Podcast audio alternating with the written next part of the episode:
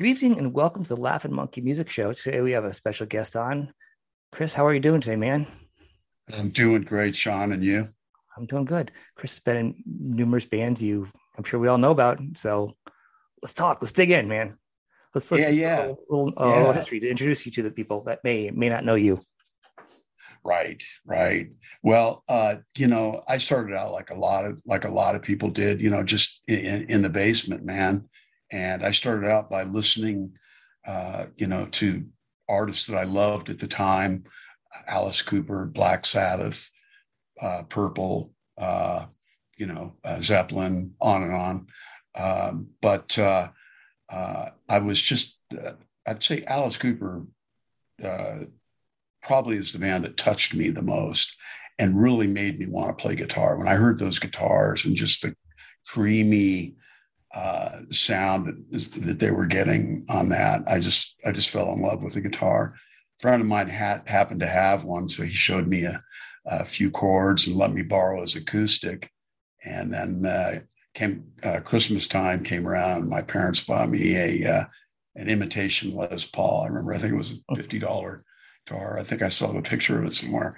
But uh, anyway, I was I was gung ho. I mean, within six months, I, I, started my first band, and it was just kids around the neighborhood. You know, we were all about uh, 14, 15, 15. Mm-hmm. and um, you know, uh, it. Uh, it, we, you know, I had I had a basement. We were living in South Carolina, so we rehearsed down there to to my parents' chagrin, and uh, then I kind of moved on and uh, to some other bands that had better, you know, you know, more advanced players, and so that's kind of, you know, and I spent a lot of time, you know, back then we it was either records or cassettes, basically, um, eight, eight track as well, but. So I spent a lot of time on a cassette player, just hitting the rewind button and the play button, and and you know how's he doing that, you know, and uh, uh, we all need mentors, of course. So I had uh, a few people to show me. Uh, you know, I remember uh,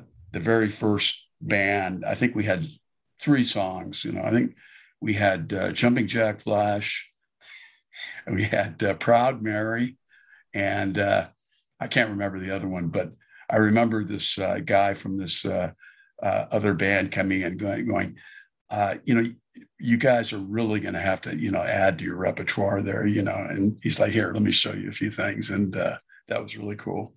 But, uh, you know, um, so it was really a grassroots start for me. But I was, uh, I was real motivated. And by the time I, uh, you know, I went to high school in uh, South Carolina, but by the time I, we moved back uh, here on the West Coast in 75, I'd already been in like three bands. So, wow. um, yeah. You had to move. Yeah. You ran out of bands. yeah, you know. and it was great. I had I had this one friend, and uh, you might remember the band Warrior. Do you remember them? Sure. They were on uh, they were on Capitol. They did one record uh, called uh, "Fight." Uh, song was uh, "Fighting for the Earth." But anyway, it was a friend of mine, uh, Tommy Asakawa, and uh, he uh, you know, when I came back, he was sort of the only guy that I really had kept in touch with. Mm-hmm. And we had both started playing guitar at the same time. And he was just doing like, uh, you know, keg parties, just jamming, you know, bass player, drums, and a guitar, you know, Robin Trower, you know. And I said, hey, man, like, let, you know, let's, this is all cool, but let's put together a real band. Yeah. And I said, do you know any singers? And he said, well, he says, he goes, I know this. I, I, met this one guy down at the boardwalk. His name was Steve. I said, all right, well, you know, let's let's get him up here, man. And we were rehearsing in uh, Tom's garage, and so uh, so you know we we got in touch with him, and so this guy shows up. He gets dropped off, and walks in, and uh, you know, and it was of course it was Stephen Pearcy, mm-hmm. and uh, and we were like, hey, man. And he really kind of wanted to be a guitar player more than anything. He'll tell you this too. Uh, but, you know, we needed a singer. and so, you know, he was down. I mean, he had, you know, he had talent. So, you know, we couldn't really hear him that low. He, he was sort of in the corner, but he looked cool. You know, they had this, you know, had this all this hair going on. We we're like, yeah, this guy's cool. And uh, I, I never forget, but he, uh, he asked me for a ride home. I said, yeah, sure, man.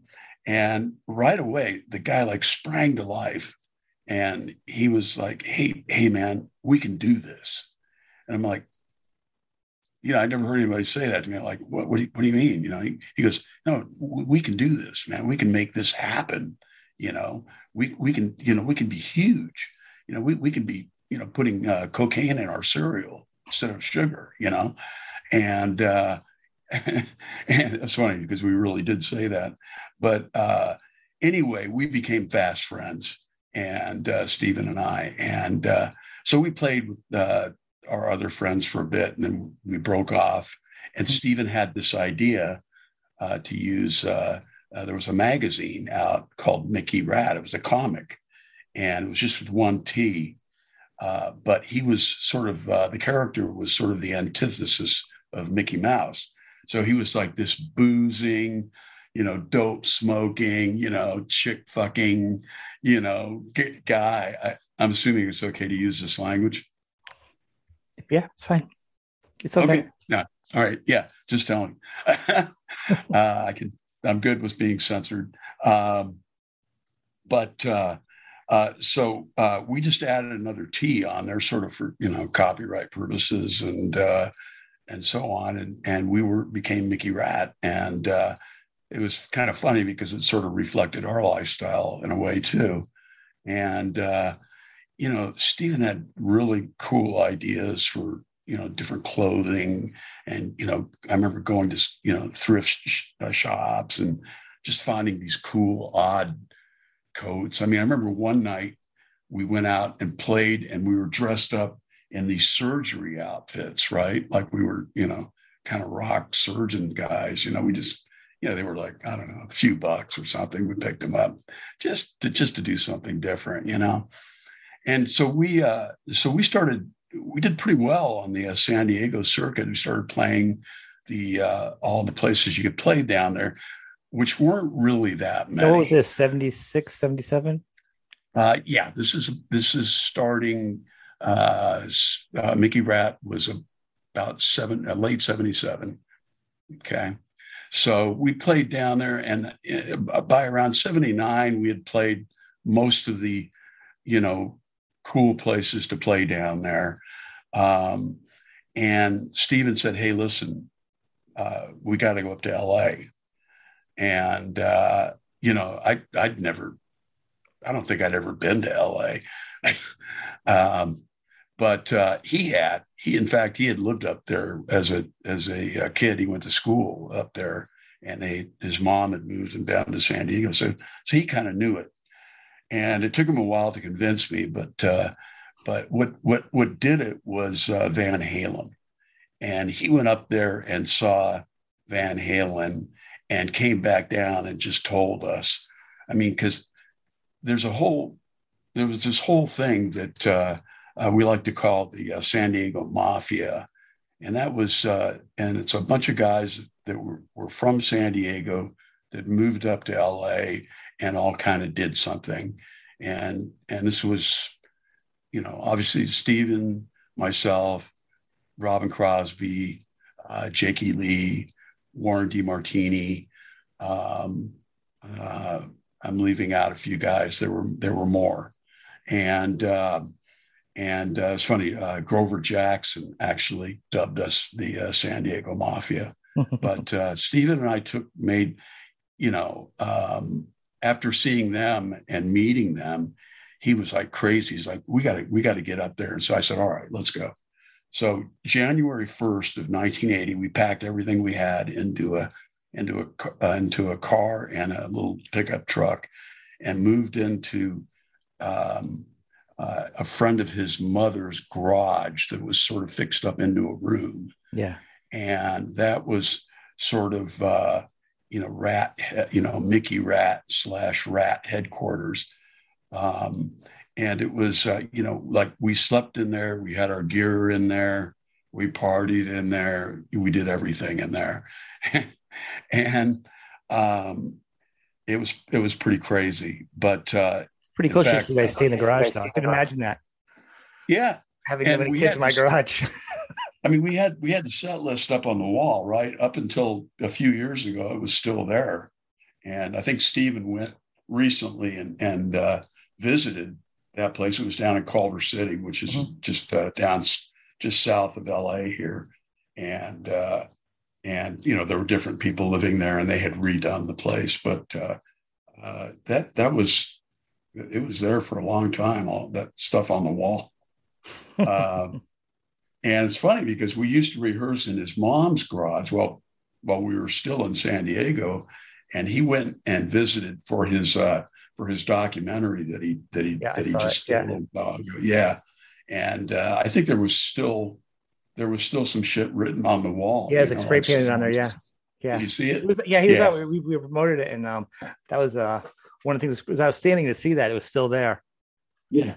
After all these years, it was just crazy. I don't think they knew it was but, there. Like, how would you? I don't even know how you wouldn't even know that. I know, I know. It's just crazy. I guess you know they, they just didn't realize what it was. You know, just whatever. It's a garage, right? I know, but it was sprayed on the wall, and I guess her husband was a huge rat fan. So like, to like also find out that.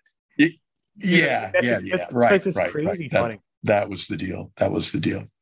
Um, but uh, so uh, anyway, uh, you know, uh, we when we got up there, we we we got this. Uh, we talked to this promoter because we wanted to get gigs, and uh, we when we arrived, it was sort of the new wave thing was still going on. So it was the skinny ties and you know the the you know jangly you know strat guitars and you know uh, that whole the whole new new wave thing you know which was okay but it wasn't what we wanted to do and uh, you know i think and you know van halen was the only you know real heavy band but of course by then they were huge Right. You know, they were they were gone, man. They were just, you know, out out, you know, out touring the world. Oh, you know? 79, yeah. 80, they were yeah, second, you know second album, aiming towards their third album by then.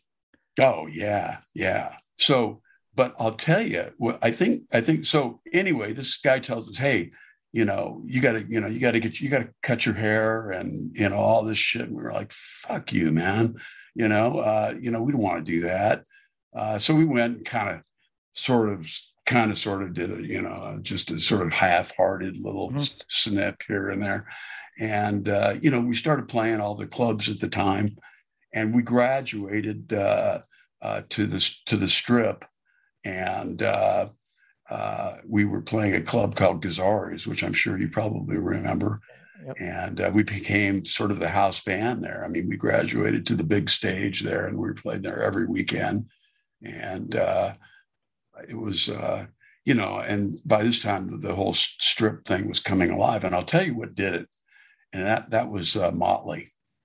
And I remember the first night they played the whiskey, um, and you know, it's like they came they came out there and they were just you know dressed to the tees, you know, fucking hair up to here, and uh, it just everybody was like fuck, you know. I mean, it took some balls to do that because nobody was nobody was doing that. You know, they were the first guys to really. I mean, obviously, it had been done, you know, in the glam earlier oh, right. in the seventies. Mickey is it said but, that was an influence, but uh, was like yeah, sweet or enslaved maybe raspberries. I mean, yeah, right. you know, those were all. But yeah, yeah, but you know, but nobody was doing it at the time and uh, they ignited in my in my opinion they ignited the scene and before you knew it everybody started wanting to look like and play like motley crue and be like motley crue and uh, you know uh, you know so we used to hang out with them and uh, we you know of course they had that legendary uh, apartment uh, yeah up there on clark street uh, sounds so gross it sounds so gross to me it was. We had gross but, apartments uh, in college. And I just imagine that one being a billion times worse. I'm like, oh. I don't see this glamorous. It was, but it was, Netflix you know, at, at, that, I mean, we're like, you know, what, 20, 22, 23 year old kids. We didn't give a shit, you know, it was, it was just, it was just a blast.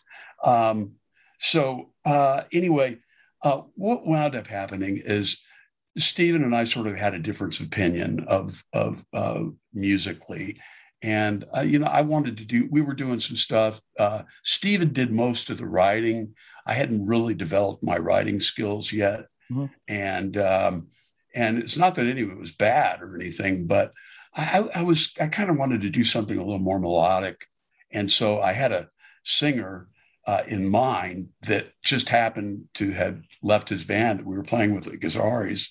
So we sort of immediately got together. And that's when we started writing together. That's when I sort of came alive. And, um, but the cool thing was that Stephen and I stayed great friends. It didn't affect yeah. our friendship was, at all. The guitar, so it was two guitar players at the time, right? Who was the other one? In uh, yeah, yeah, who else was Mickey Ratt at the time you were there in the lineup? Well, it was uh we we just changed it to Ratt. You know, it's we just dropped the but Mickey like by the time. Of, like I know Jake was there, and I know. um So so Jake, so it was just me on guitar. Okay. And and then and then Jake and then Jake came in next, and then it was a whole. uh It was a whole, you know, uh um, what do you call it? Uh musical chairs sort of musicians that came in and played guitar and bass. And it was funny because uh, a lot of the, the, guys that were in Ratt also wound up being in Rough Cutt and vice versa. So I so I started. So what I did is I started this band called Sarge um, with with this guy Stephen St. James, and uh, we got we sort of had this uh, thing where we were like dressed up sort of like army rock guys and it was it was kind of a cool spiel uh, Nikki dug it. He was like, he came to all our shows. He was like, yeah, you guys are cool, man. So we were like, okay, we're doing something right, you know?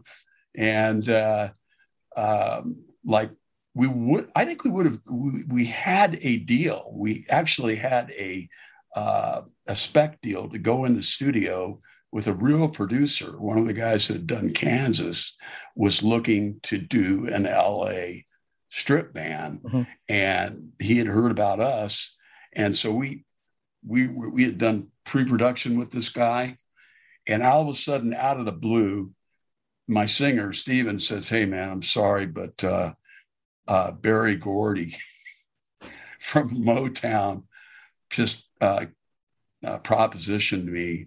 and uh, wants to uh, wants to do a band with me and a bunch of other players. And I was like, "Oh, really?" He's like, "Yeah," and I was like, "Oh, okay." And he's like, "Yeah," and he's gonna, you know, he's gonna give me money too, you know. And so I was kind of pissed, but I couldn't really blame him. So I had to call up this producer that, you know, and right. tell him, hey, you know, Brad. His name was Brad Aaron, and it, and you know he, he was he was he was a heavyweight guy, and I, I was kind of afraid of him, and I, I had to call him up and say, "Hey, man, like, uh, yeah, we lost our singer, dude." And I said, "But there's some good news." I said, we, "We've got another guy that we think is good and that might be able to take his place." And he said, "Well, all right." let's get him up here and you know have this. And it turned out it was uh, it was Rob Lamothe uh, from uh, River Dogs. Oh wow! Of course, he wasn't he wasn't in River Dogs back then. He was. Right.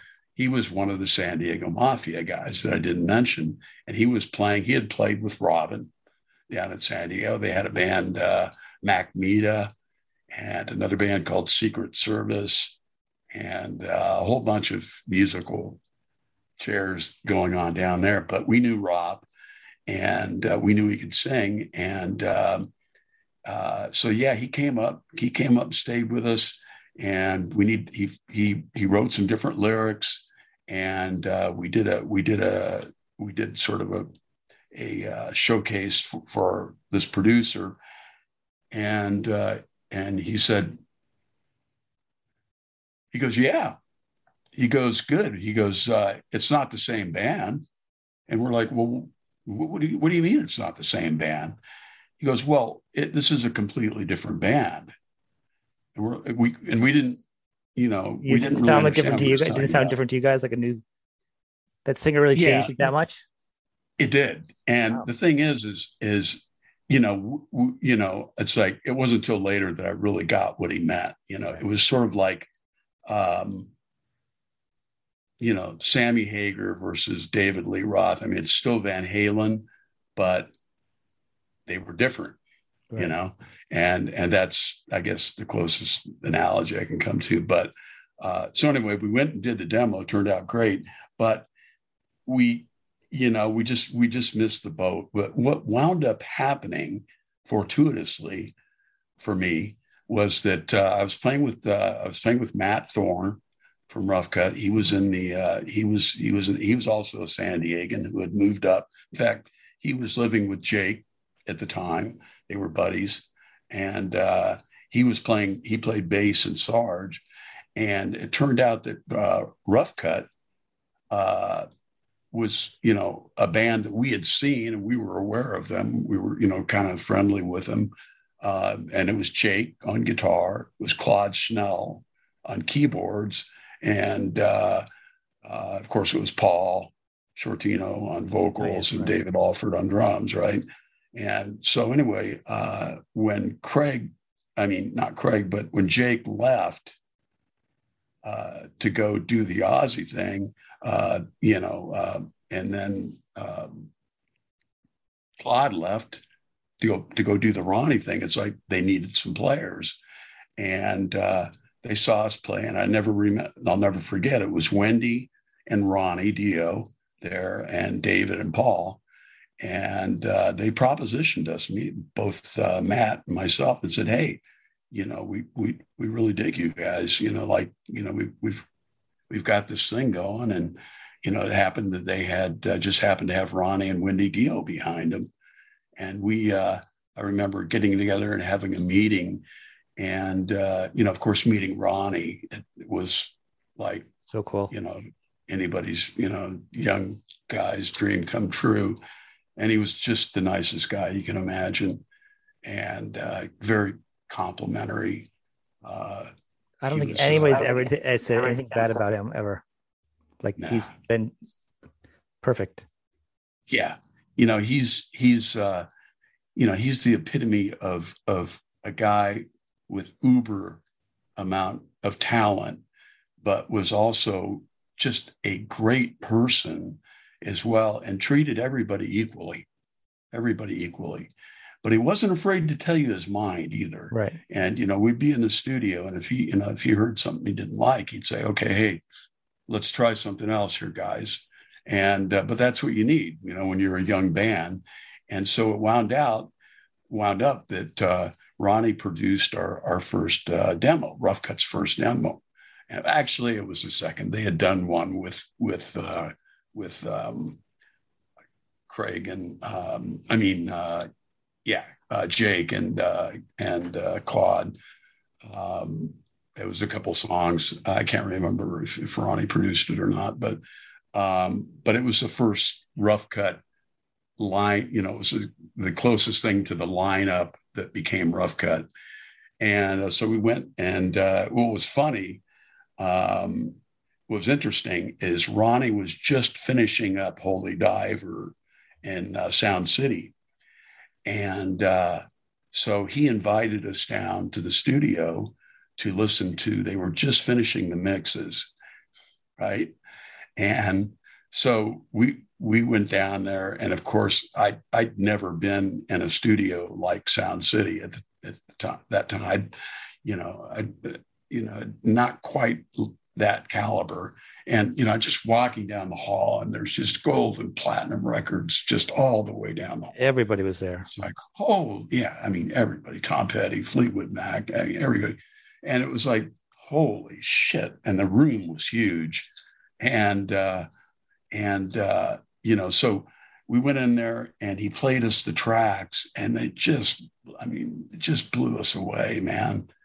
And uh, you know, it was like we were just looking at each other, going, "What the fuck?" And it was like it just sounded great, and uh, it was. I, I remember just thinking, "God damn! I mean, what a privilege this is," you know. And so what happened is, you know, he uh, pulled their stuff out of there and he and he booked a couple of extra days for us to come in. Wow, that's pretty and, straight up uh, cool. Yeah, yeah. And so we did this uh, demo and we did two two tracks, try a little harder, and uh, Queen of Seduction, and they were pretty pretty heavy tracks, mm-hmm. and um, they were uh, I think they were you know partially instrumental in getting us signed, and uh, and it was just a really amazing experience. And so basically, it with with Wendy behind us uh, as our manager and you know Ronnie in the background. It took about nine months for us to get signed, and we were.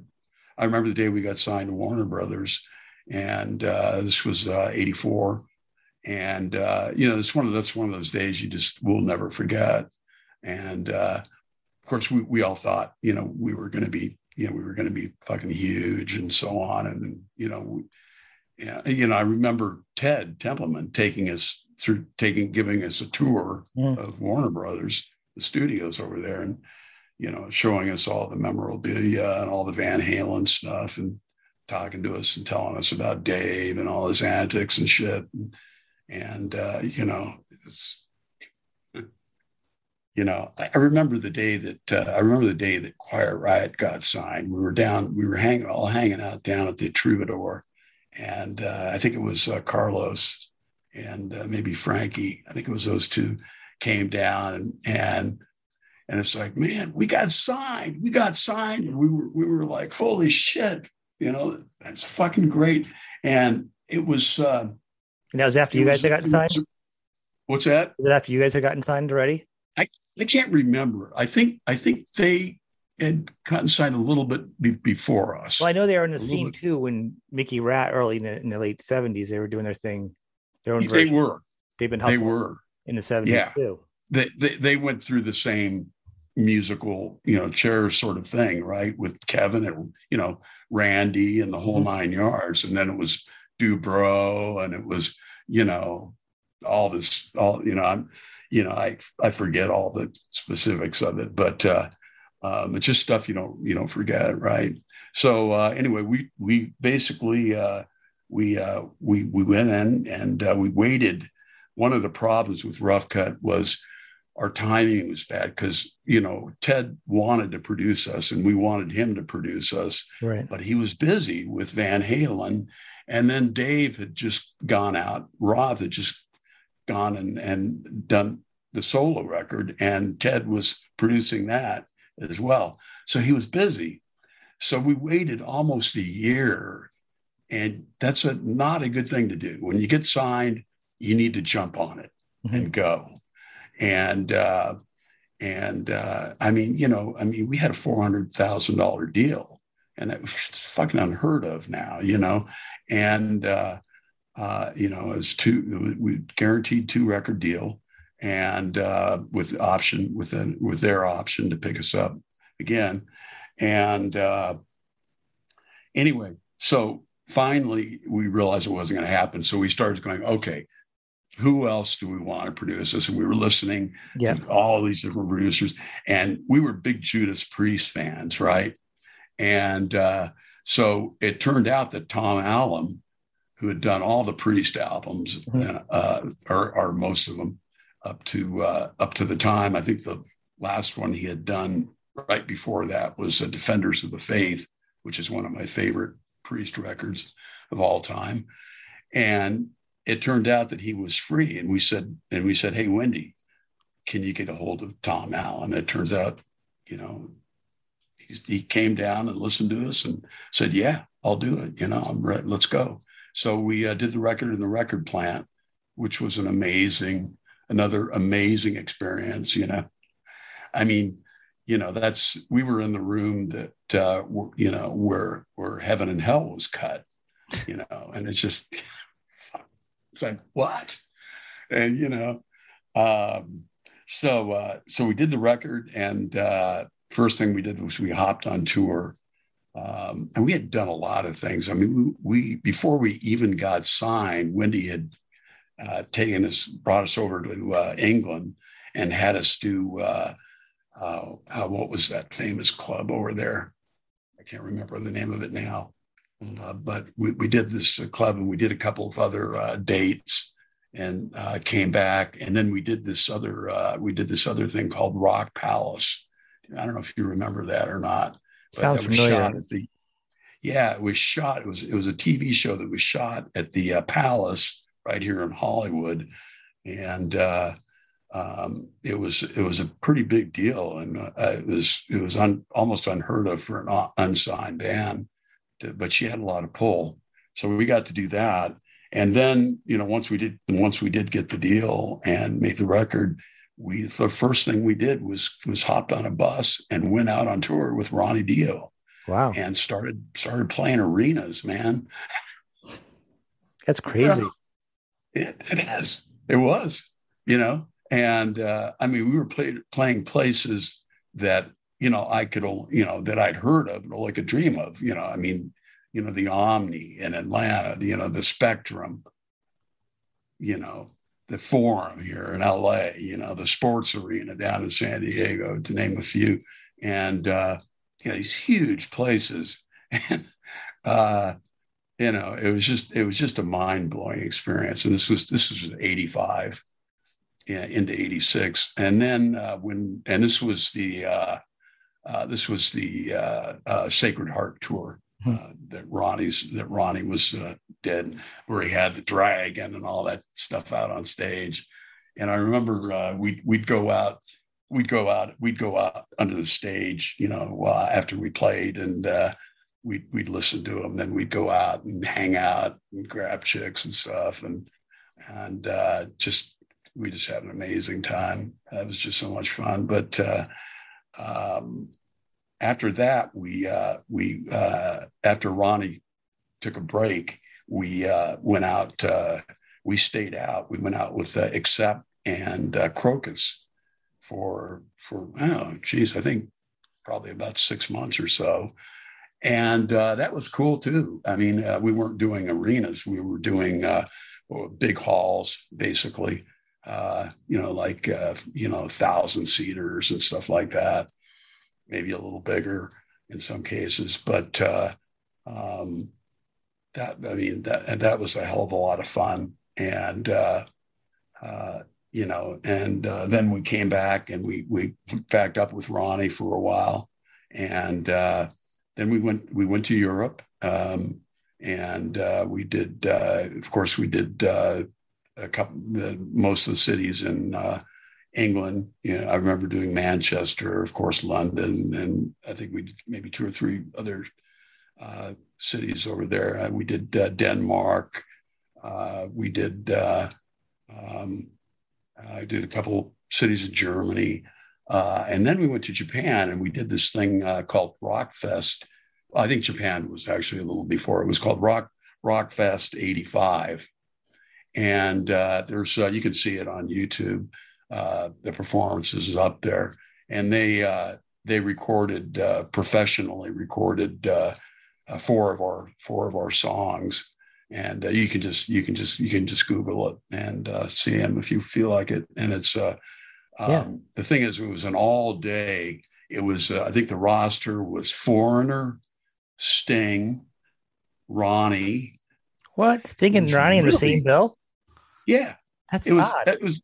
You know, I mean, I like, I like, are, I like when things yeah. are mixed up, but I, I that's a, I've never thought of that. The Japanese are like that. They're they're you know they, they do things a little differently, and uh, yeah, and it was, you know, uh, Foreigner, Sting, Dio, uh, Mama's Boys. oh my God. Uh, us. And there were, uh, I can't remember the other acts. I'm sure the other guys probably can. Uh, I, I, was a little bit wasted through most of it, but, uh, um, um, you know, but, yeah you know um, so i've got i've got a few holes in my memories from back from back then but i remember the big i remember the big things. Um, you remember you had fun. but uh, what's that? You remember you had fun. Yeah absolutely absolutely. Um, so uh, so anyway this this was a all day long concert that went into the evening and i remember we went on at uh, there were uh, i think at one point there were 50,000 people out there. It was an outdoor. And um, and it started raining. And we went on at four in the morning. What? And and it was raining off and on. When we first took to the stage, it wasn't raining. About halfway through, it started sprinkling and it started raining. Of course, you know, we had our, our hairspray and our hair was yeah. all up and, you know, and. And, uh, and, you know, we're thinking, this is it, man. We're, I'm going to get, I'm going to get fucking electrocuted out here, man. Right. You know, I mean, you know, that that was a very real concern, I think. Uh, but uh, you know, we didn't obviously, and uh, that was a lot of fun. That was a lot. Of, Japan was a, you know, uh, it was like a Michael Jackson experience for us. Uh, amazing. You know, and, I think. amazing to imagine people are still watching any band at four o'clock in the morning when it's raining out. I don't think there's a band. I'd be like, you know what? They, I love this band, but it's four o'clock in the morning. it's raining. You know, I know, right? But that's that's that's kind of that's sort of the kind of people they are. you know, day. they're very loyal, very loyal. I mean, Japan and we, Germany has really kept the metal going. Yeah, yeah. You know, you know, uh, when we when we played with Accept, uh, you know, of course they were all German, and uh, uh, you know, we we sort of got introduced to that you know aspect of of things and it was it was a kind of a whole sort of a different thing they they made a lot of fun of us they called us the the california hippies you know well, wasn't it uh, i mean uh, they krautrock back then? Was it called wasn't it labeled krautrock? The the german scene was, yeah, no it was. yeah. Of course we wouldn't we, we wouldn't say that to their face but uh um but uh, you know, they, I can't say they were exactly nice to us, but what one of the guys, uh, Peter Baltes, the uh, guitar, I mean the bassist, was a super cool guy, and he used to come back, and he knew he knew some English. Uh, he, he, was pretty good. And he'd come back and hang out with us, and, you know, and talk and hang out after the after the gig. The rest of the rest of them were pretty standoffish, but uh, I don't think they liked uh, each other either, though. So I wouldn't take it personal. I don't think. Yeah, I don't think you know. you I, mean? know I think you're. I think you're dead right. I, I, I think they had this, less about you guys and just the world. You know. Yeah, they, they had this. They had this uh, female manager that that was you know you could like you know you could see the whip hanging out of her purse, right? Yeah. You know, it was funny. It was funny, but you know we didn't care. But uh, I think the last night of the tour, we kind of all you know everybody kind of just you know. Fun. Yeah, yeah, it was it was kind of like that with Krokus too. You know, it was, it was, like the last night of the tour. They were finally, you know, like, hey, okay, you guys are all right. Krokus yeah. was Krokus the headline because they were probably the biggest with albums. Yeah, probably they were, right. They were, yeah. They had just released. uh They had just released that Ballroom record. Blitz, uh, Ballroom Blitz, uh, Long Stick, and they did um another big Midnight Dynamite. Yeah, um, yeah and and uh, and it's funny because uh, Tom had produced them as well. Had produced that record as well, Allom, and um, he did a lot of stuff. Man, he uh, he engineered the first Black Sabbath record. This guy has done a lot of stuff. He is. He also engineered the first uh, uh, Def Leppard record as well before he became a producer. And um, but uh, yeah, so basically. Uh, so basically we you know came back we did the second record and we did that with uh, jack douglas and uh, jack i don't know if you're familiar with him but he uh, he produced the likes of uh, john lennon hmm. Uh, uh, he did all the aerosmith records like jack did toys in the attic and rocks and all your favorite aerosmith records or at least all my favorite yeah. Aerosmith no, records. They're mine. Right. And it, he was a, in fact, he and his producer and he and his engineer were a team. Uh, uh, and uh, Jay Messina was the engineer. Great guy, great guy, and excellent engineer. And the same with Tom, uh, uh, with Mark Dodson was the engineer. They were a team as well.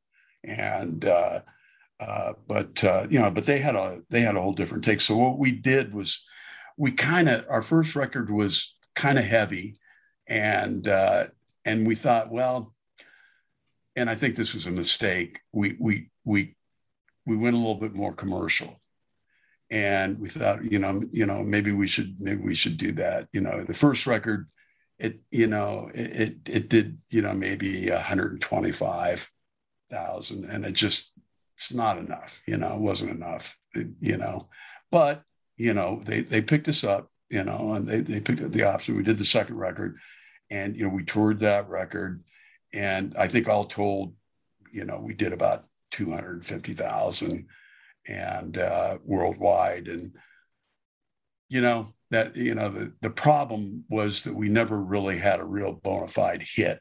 Mm-hmm. So we had we had a great underground following, a lot of fans because we toured so much and uh, and I mean to this day, you know, it's like I I get you know people, you know, all the time hitting me up, you know, just telling me, you know, that they you know listen to my records every day and all that, and I'm sure, you know, everybody who's done anything like what we've done gets that too. It's not like we're unique or anything, but um, you know, uh, so basically uh, we did we did that record. We tour, toured some more. We uh, we we we we did clubs and uh, we went back to Japan mm-hmm. and we did uh, we did like a four city tour. And uh, the thing about Japan, man, was when we first flew in there, we had about 500 fans in the airport waiting for us. We couldn't believe it. We, you know, it was like holy shit.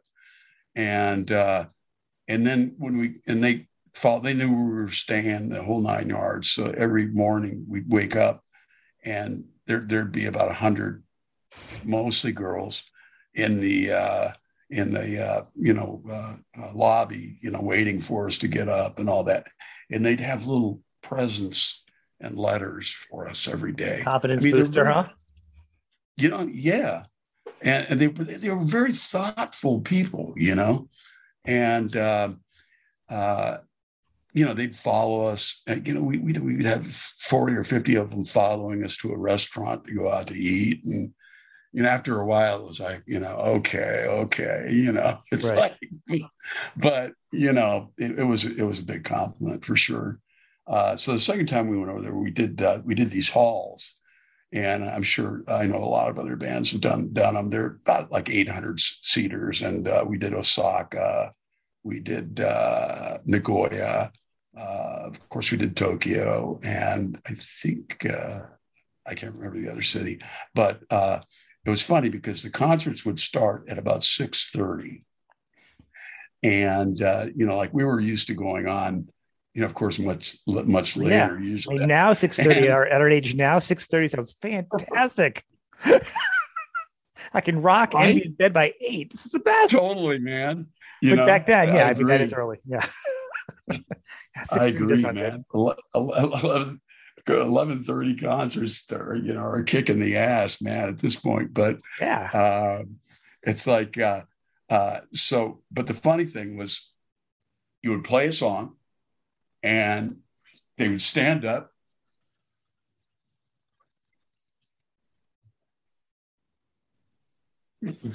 nice. was, yeah, it was almost weird. like it was. It was almost like it was choreographed, man. And uh, but again, you know, and then you know we did meet and greets with all that. Again, it was all you know choreographed. So anyway, uh, uh, that, know, let me uh, ask you that this time. At this point, though, was there like any singles or like videos? Because I know some of your yeah. stuff, and I've listened to your stuff, but, but, like I don't remember at the time being a big rocker and metalhead, seeing a lot of your videos, the rough cutt videos. Well, now. Well, we had three videos. Uh, we we uh, the first one we did was uh, a song called uh, "We're Never Gonna Die." which was a cover that Warner Brothers made us do that we never liked anyway.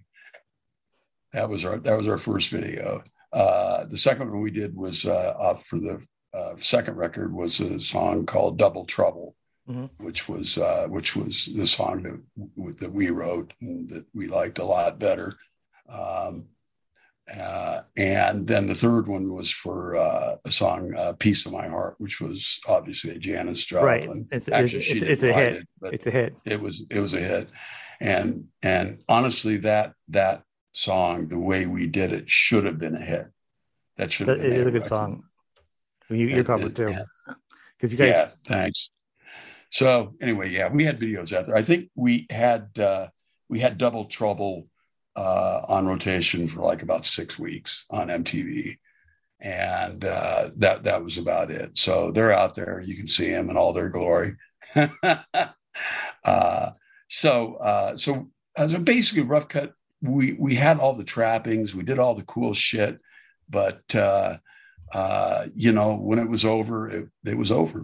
You know, and uh, and that was pretty much it. You know, uh, we kind of did a few things here and there. Uh, we released a few things in the '90s. Uh, so we had some outtakes, and we wrote we had uh, wrote one or two songs, and we released uh, we released an anthology record. Yeah, I was just pulling up on my phone. I was, I was listening to you. I was pulling up the anthology. I really like yeah. "Take Her," and I love that it's on there. The first song, I mean, the first song on there. I really like that song a lot. Oh, thank it's, you, man. It's a great thank lead off song. That riff is just it's so different too. Yeah, yeah, it really is. That song um, they should have worked. That that was a song they should have worked. I don't know. Yeah, yeah. Well, there were there were a few songs that we felt that way about, and uh, you know, again, uh, timing. It just it's everything, you know. Um, and uh, our timing was not good, unfortunately. Um, so you know, um, but uh, so you got a lot, you guys got a lot me, in though. You guys got a lot in. If you think about all the bands that that were, that, that were lucky, per se, once yeah. the '90s hit, they they imploded too. Like it really seems like you got a lot in that a lot of bands didn't even get before you guys. You, get, you know, we really did. We really did. You know, and it was it was a lot of fun. It was a lot of fun, and you know, Stephen and I hung out a lot. Of course, you know, he he had you know he had the big bucks, and he had the he had the mansion up in the hills, and the Porsches and all that stuff. And I, you know, it was funny because, you know, he'd be a, he'd be out on tour, and I'd pull in to his. He'd let me stay at his place, right?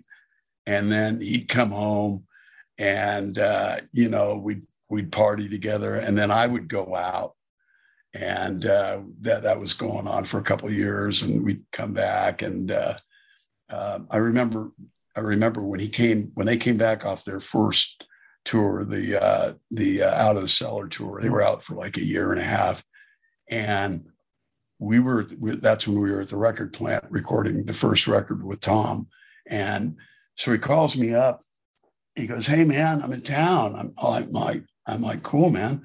I'm like, where are you know where are you? You know, he goes, well, he goes, I'm just here in Hollywood. He, he goes, where are you? I said, well, I'm down here at the record plant. He goes, cool. I'm going to come by. I'm all right on, man. So he comes by, you know, and uh, and it's like, you know, there he is, and it's like I hadn't seen him since, you know, since he'd gone out, and you know, now he was this fucking huge star, and he, he goes, "Come on out, man. I want to show you this." And he came out, he showed me his car, and he had always wanted a Porsche. He came out, and he had gotten this 944, and he took me he took me for a ride, and it, I remember it was pouring rain, and uh, you know, it's just just another one of those things that you know you just don't forget.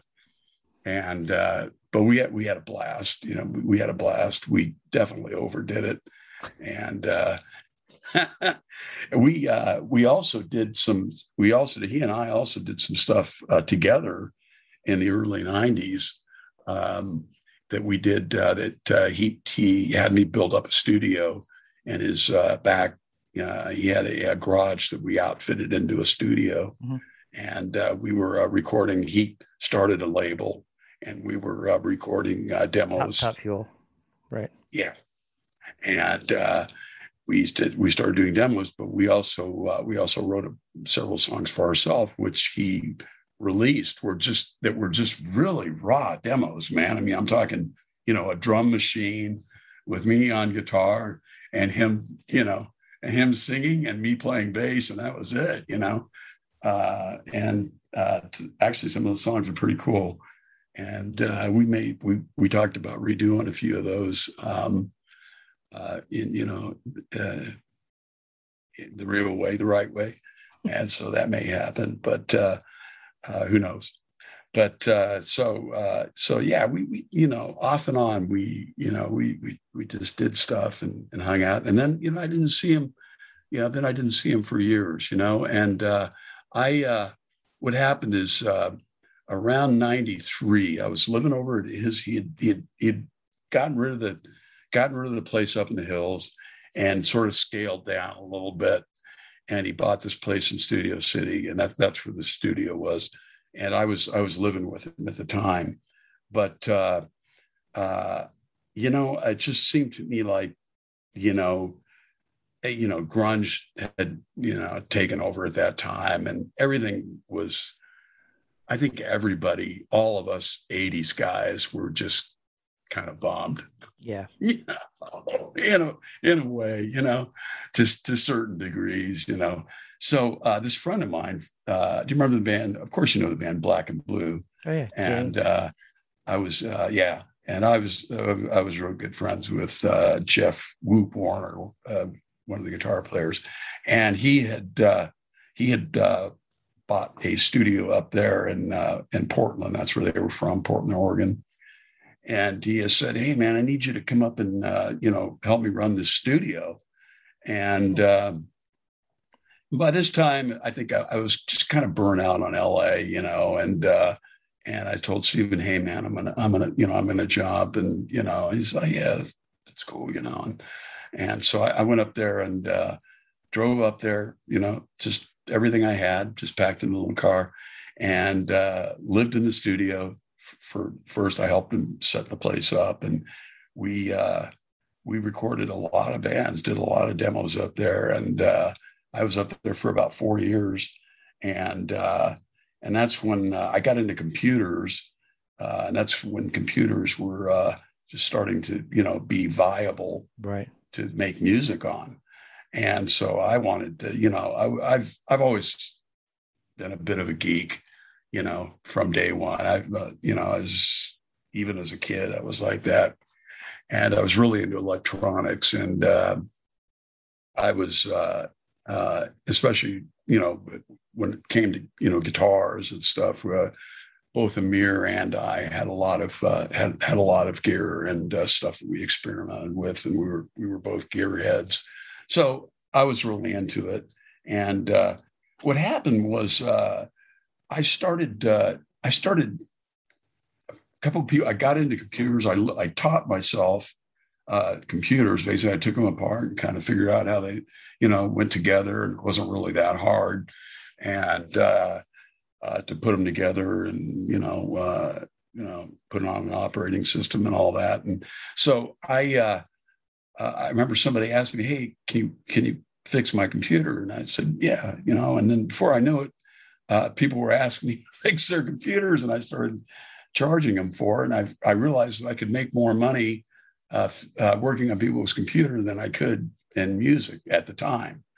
So I said, well, you know, uh, I kind of just told myself, you know, that, that's what I'm going to do. I was at that time, by that time, I was pretty broke. I can tell you this. I went to school in 1989, 90 for recording. and It was an analog, and then I ended up learning later on the digital. But right now, I mean, I do IT for a living. So making a lace for music, but doing that, I kind of feel yeah. what you're saying there. okay. Well, we've got something in common, yeah, definitely. So it's that's the journey that, you know. Yeah, yeah. Well, you know, so I, I wound up moving back down to San Diego, which was where I was from originally. And uh, I started, uh, I had started the business in Portland and I sold it. Actually sold sold that business and I came down to San Diego and I and I started a new business. And I was I was fortunate enough to meet this doctor who needed help with his uh, systems.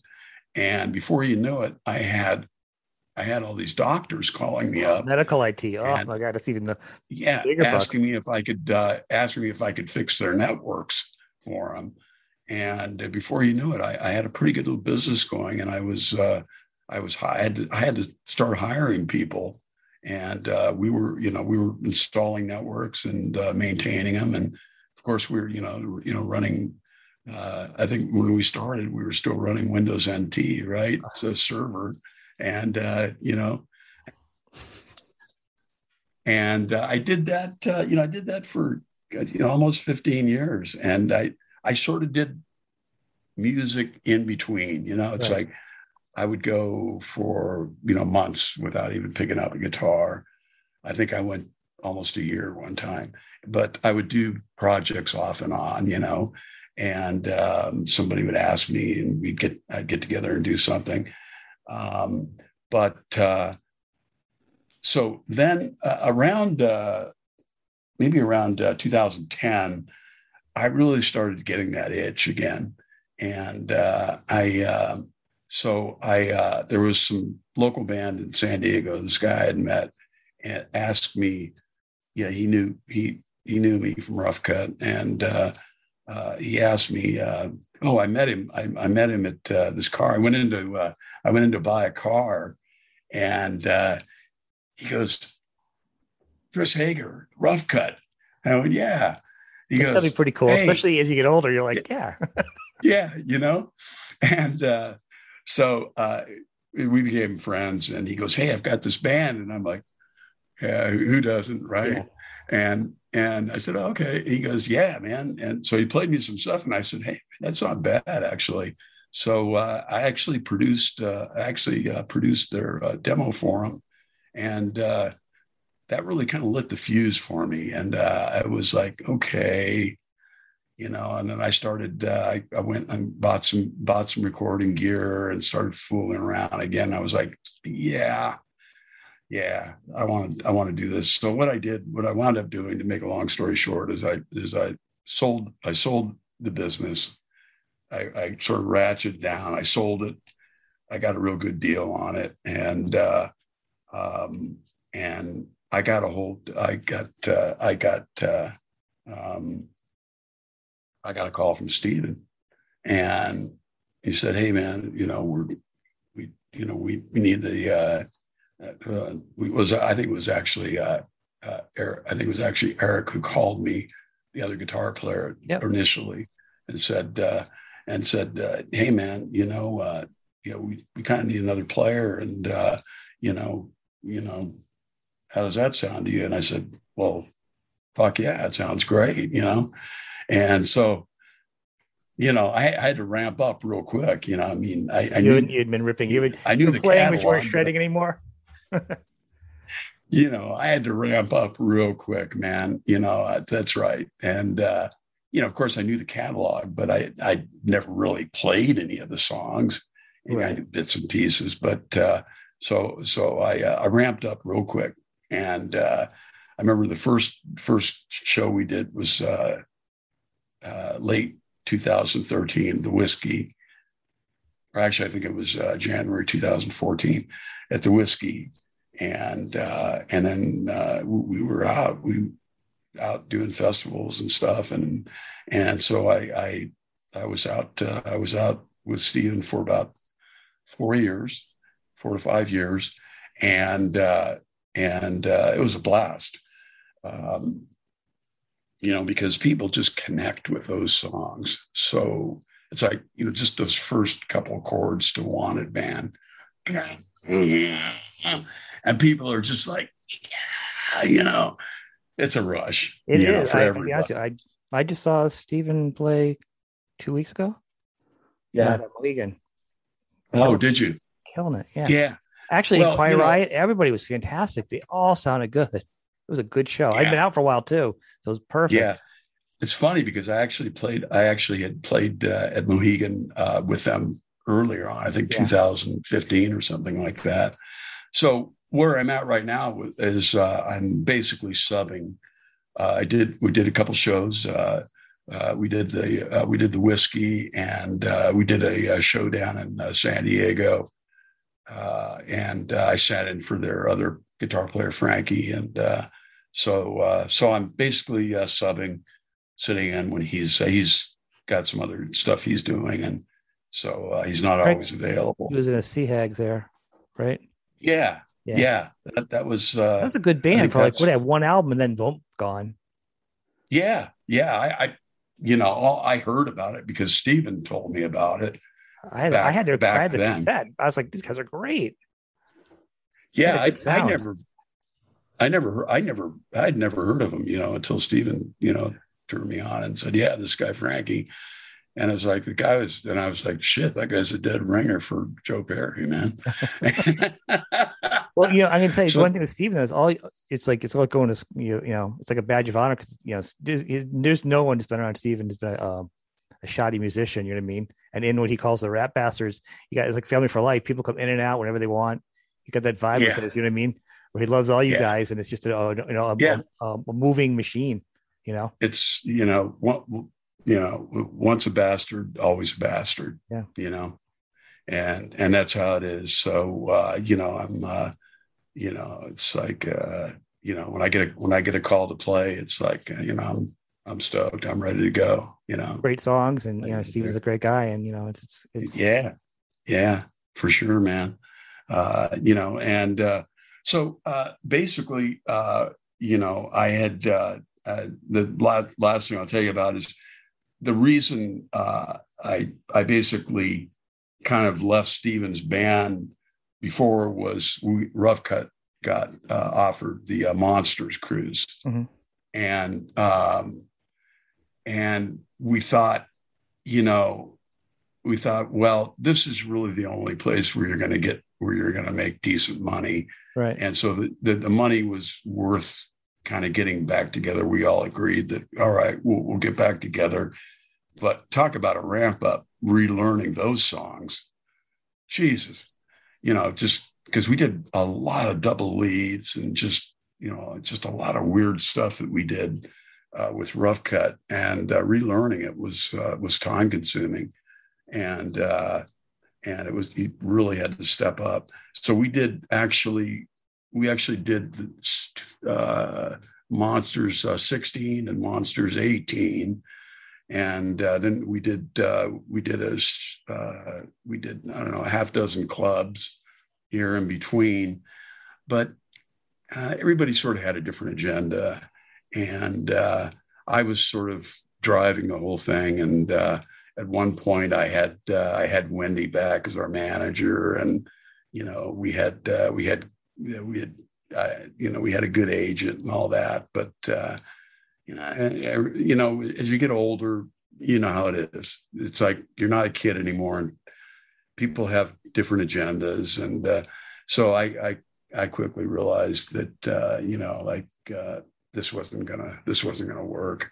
So what I what I did was, you know, David and I still wanted to play, so we thought, well, you know, let's grab Stephen St. James, the singer I had told you about, Mhm. uh, who had uh, uh, been in Motown, and uh, by the way, the guitar player for that band that he did with in Motown way back was uh, Marq Torien. Really, which I was gonna say because he was also in Ratt for ten seconds For a while, I think he Ratt, uh, yeah, Yeah, yeah, he was. Think rock and roll high uh, school. That's right. Um, so uh, so we did we did a few gigs, but um, you know, I mean, really, uh, you know, uh, COVID really was a big factor, and you know, it was just bad timing, you know. And I, I, I know those guys still want to play. In fact, I think we have a conference call later, but I, I, I Is it I'm as not rough sure. cut because wasn't there? I know, I know, I didn't get too deep into. I know there was some bad blood and struggle for the name at one point, and then splintering off. There, there, that, yeah, that's what I was referring to. Yeah, I know Yeah, you're little, being classy about it. It's, it's nice. It's good. yeah, Good. yeah. You know, But what name were you Um, playing under this? Was this project? Was this rough cutt or the other? rough cutt. That's that's what the, that's what the bad blood was about. And then I know like what rough riot is the We did, yeah. That was something that you know, uh, we we uh, you know decided we'd try, but it just uh, again, different agendas. You know, But Rough Riot is I way mean, it was. Fun did, playing. quiet um cut. it right. I mean, the cool thing was, you know, it was fun to play with Carlos, and you know, Carlos is a great, great player, and uh, you know, just hanging out with Carlos and Vicky, I had a lot of fun, and and uh, He was in you Ratt. know, yeah, yeah, you that's right for for for a number of years, you know, and it just it just goes. I mean, what comes around, Goes around. Yeah. It's pretty funny. it's so it's so prophetic, right? It is. Um so so anyway so anyway where i am right now is uh i'm i'm just doing uh, i'm i'm writing and uh, i'm just doing some uh, submissions for uh, uh, TV and stuff, and just uh, you know, sort of building a catalog. And uh, and I've built up a uh, pretty good little studio here, and it's uh, so yeah, I'm doing that. And then so, are you writing with people? Know, are you available for writing with people? Yeah, are you some by myself. Oh, like and, so, what can you get in touch with you? Well, you know, are you offering services? Yeah, well, yeah, I am. Uh, you know, uh, you can hit me up at uh, chris at chrishager.net. Super easy. Uh, you know, I'm I'm on Facebook. You can you can hit me up. Yeah, but whatever links you want uh, underneath the show too, so people can catch it on YouTube or the podcast and click on yeah, straight sure. there. That'd be cool. Yeah. Um, so yeah, you know, uh, uh, I'm I'm basically a free agent, you know, at this point, and um, uh, which is cool and uh, uh, you know, uh, uh, I'm you know I'm I'm open to uh, going out and playing if uh, somebody needs another guitar player or whatever. You know, it's like uh, it's like it's it's kind of very cool actually. Um, I'm sure you'll be going out with the Ratt Bastards too. There's a lot of gigs they have. I'm sure there'll be some for you. They they do they do, and I and I you know and I I, I hope to uh, I hope to do some of those uh, shows they have, have coming up, and you know they'll they'll call me when they need me. So that's that's cool. And uh, so I'll you know I I'll give them uh, you know I'll give them uh, precedence over anything else I'm doing. You know, so uh, yeah, so yeah,